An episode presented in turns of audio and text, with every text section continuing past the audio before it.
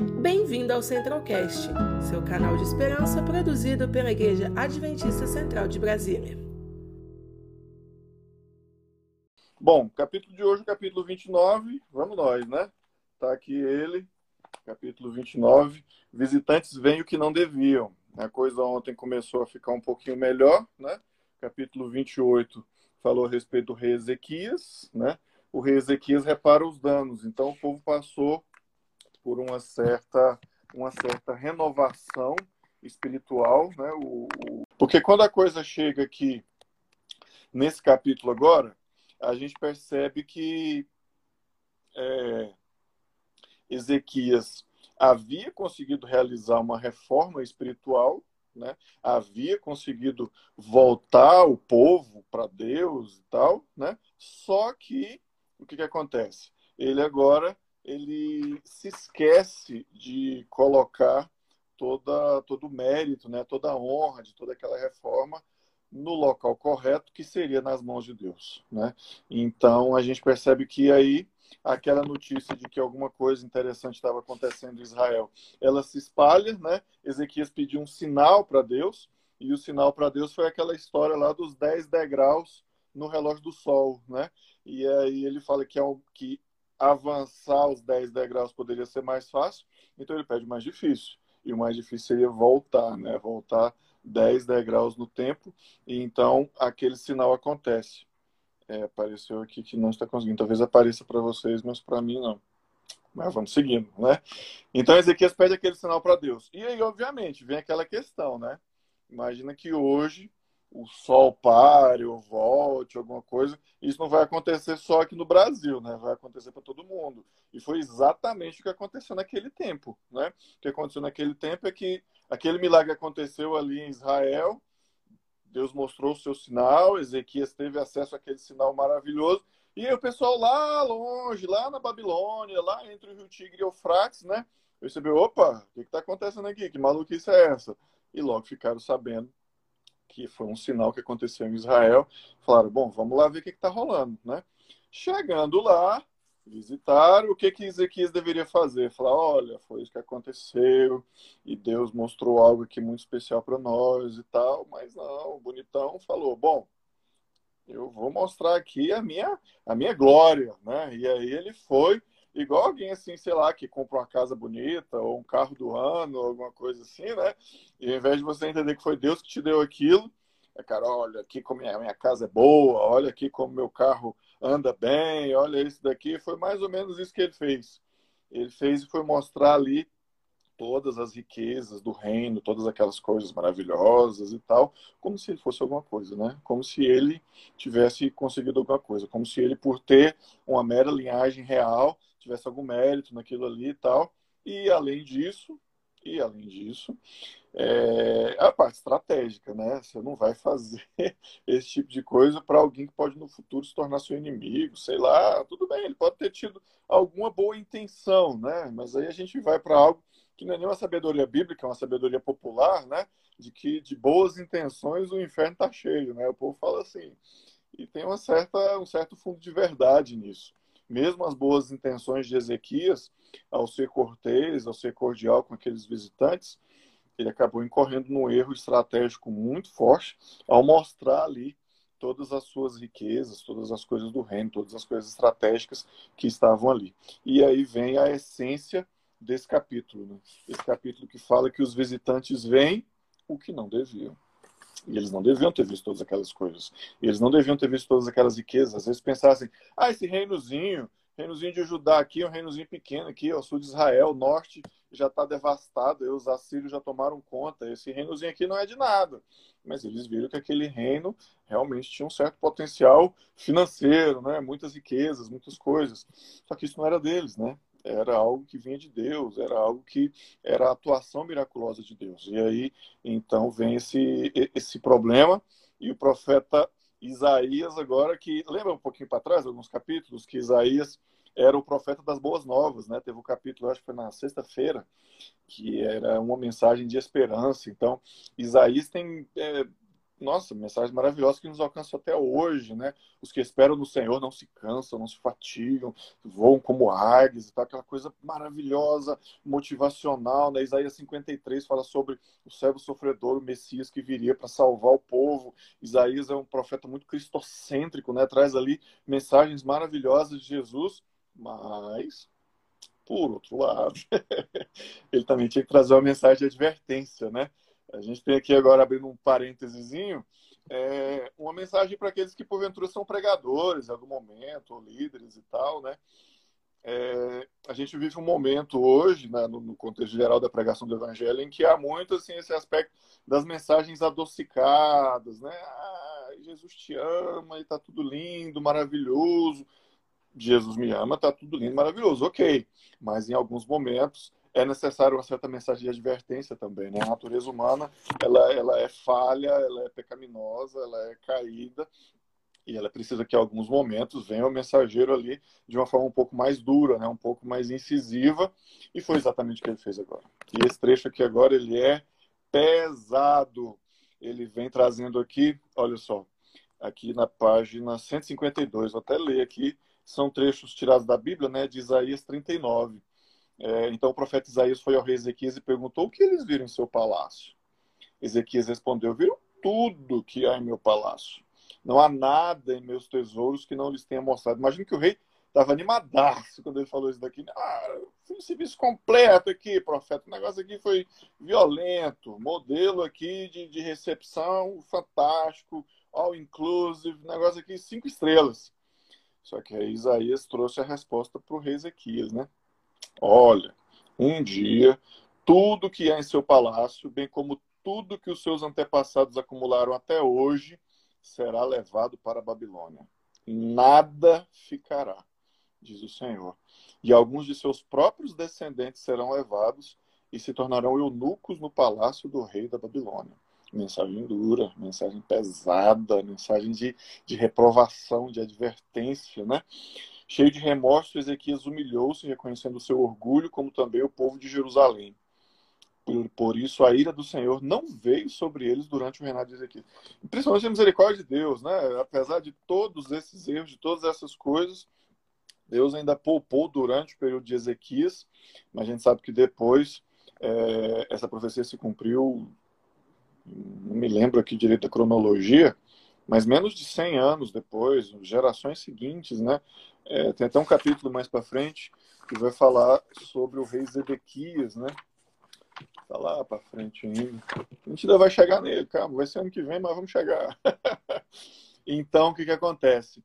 É, o profeta trouxe todo, toda aquela mensagem ali e infelizmente a semente já havia sido plantada, a misericórdia de Deus atuou no período de Ezequias, Deus reconheceu a, o arrependimento dele, né? E Ezequias realmente foi um, rei fantástico, né? A gente percebe essas oscilações, esse aspecto que fala sobre orgulho, alguns erros dele, mas também uma expressão sobre nós mesmos, né?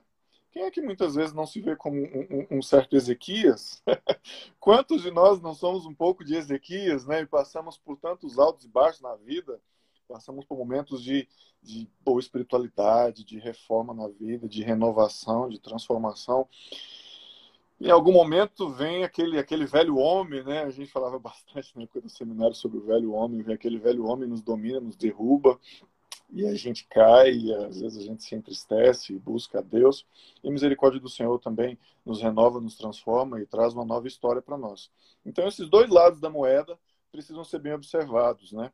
A gente está atento às mensagens de salvação, de misericórdia, de paz de Deus, também estarmos atentos às mensagens de reprovação, de transformação da vida, e temos a disposição de ouvir, né? Um outro aspecto muito importante de Ezequias era isso. A gente viu para trás e também depois para frente, né? Vai ter vários reis que endureciam o coração diante dos profetas. Alguns mandavam matar o profeta, enfim. Muitos não aceitavam essas mensagens de advertência. Aqui, apesar dos erros de Ezequias, a gente percebe um rei que. O cachorro também quer participar aqui. o é que agora tem que deixar participar, porque Sarita não está aqui. E vamos que vamos com o cachorro mesmo. Aqui em casa tem uma guerra aqui dos cachorros contra os micos. e os miquinhos aparecem na janela e os cachorros ficam bravos. Mas independente dessa guerra deles lá, eu estava falando que Ezequias era um rei que ouvia as advertências, né?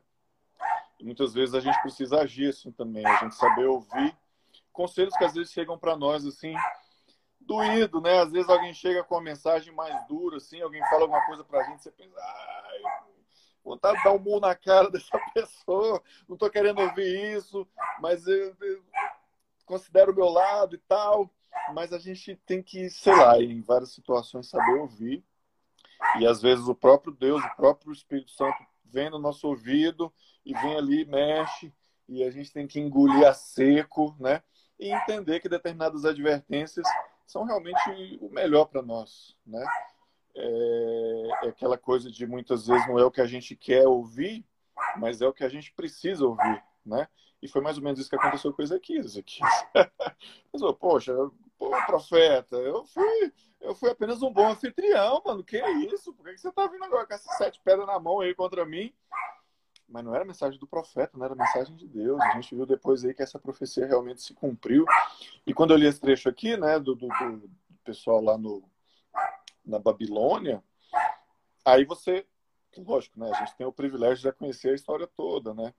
É, tem sermões que falam sobre isso, né? Tem aquela uma música famosa que é inspirada em um salmo que é o By the Rivers of Babylon, né? na margem dos rios da Babilônia, nós chorávamos e clamávamos com saudade de Israel e tal. E a gente vai perceber que esse povo sofreu muito, né? Mas também fez muita coisa interessante também depois da Babilônia. A gente vê a história de Daniel, a história de vários outros, mas a gente percebe aqui que foi realmente uma aprovação tremenda, né? E no final aqui desse, desse trecho, que eu acho que é bem forte, é, depois do, do, do, clamor, do remorso de Ezequias, né? Aqui já é o trecho do Espírito de Profecia mesmo, não é só da Bíblia. Ellen White fala assim, mas a má semente que ele tinha plantado produziria uma colheita de tristezas e males. Sua fé seria duramente provada, e ele aprenderia que apenas pela confiança total em Jeová é que ele seria capaz de vencer os poderes que estavam tramando sua ruína e a destruição do seu povo. Aqui vem outro ponto, né? É o ponto das consequências das nossas más escolhas, né? Às vezes a gente faz escolhas ruins, Deus nos perdoa, a sua misericórdia nos alcança, são coisas maravilhosas, né? Mas as consequências vêm, não tem jeito. Infelizmente, determinadas situações que nós mesmos criamos, é, vem as consequências. Né? As consequências não vieram exatamente no reinado de Ezequias, mas vieram depois. E justamente esse aspecto de não ter vindo as piores consequências no reinado de Ezequias foi a gente pensar sobre esse aspecto da misericórdia de Deus, que ele deu uma nova chance para o profeta aprender, ele mudou a sua forma de agir, durante o seu reinado houve paz, né? ele não, não viu esse cumprimento dessa profecia. Imagino que isso foi razoável para ele, né? mas esse aspecto de que aprender a confiar totalmente em Deus e assim ser capaz de vencer esses poderes é a lição espiritual que fica para todos nós, né? E por fim, a última sessão aqui desse capítulo fala que nossas palavras podem ajudar outros. Olha aqui, agora essa última sessão aqui vale a pena ler também. Ellen White fala assim: precisamos falar muito mais da misericórdia e bondade de Deus, das profundezas sem igual do amor do Salvador. Quando a mente e o coração estão cheios do amor de Deus, não é difícil agir assim. Os sonhos puros e elevados, o discernimento claro da verdade e o desejo pela santidade serão expressos em palavras que revelam quais são os tesouros do coração.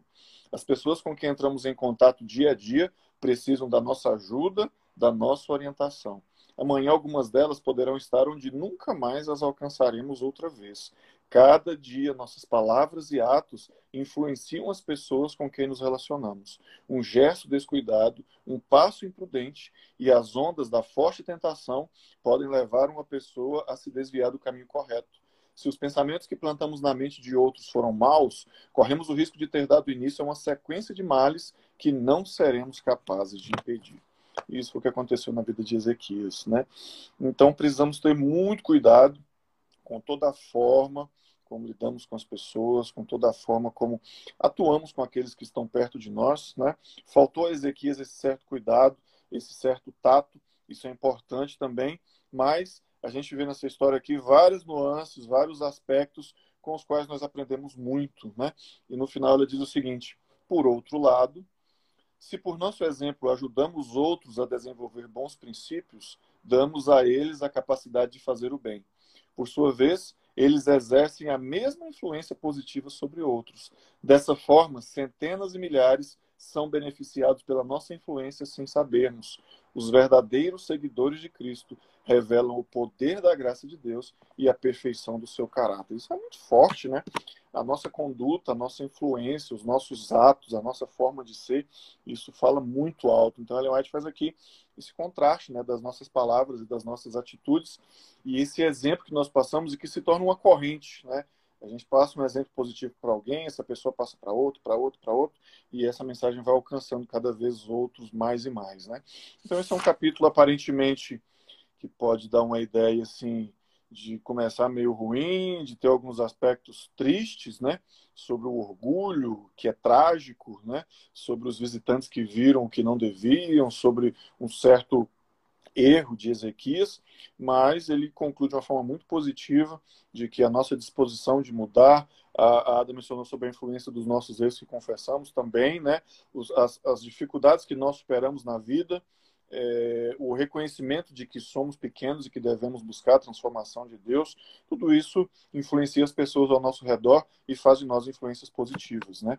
Então, creio que a mensagem principal seja essa, que nós possamos buscar essa transformação de Deus a cada dia, reconhecemos que esse é um processo, é uma escada em que vamos crescendo e que ela só vai se completar quando estivermos no céu. Né? Quando estivermos aqui nessa terra pecaminosa, a gente vai estar sempre lutando contra essas más tendências pecaminosas, humanas, naturais que nós temos no nosso coração, mas que a nossa atitude de reconhecermos nossos erros, de buscarmos a misericórdia de Deus, de nos colocarmos é, sob a influência de Deus, sejam é, como é que eu vou dizer, sejam relevantes, né? sejam é, importantes, sejam constantes na nossa vida, né? que a gente possa entender que é, isso não é, não é fácil, né? Falando assim parece bem simples, bem fácil, mas não é fácil.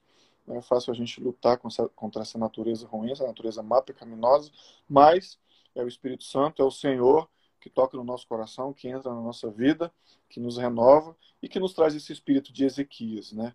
Que esse espírito de Ezequias de conhecer os erros, de buscar superá-los, de colocar a vida nas mãos de Deus, de aceitar a mensagem reprovadora de Deus em alguns momentos e de buscar renovação a cada dia, superando isso a cada dia, que esse Espírito possa estar presente no nosso coração.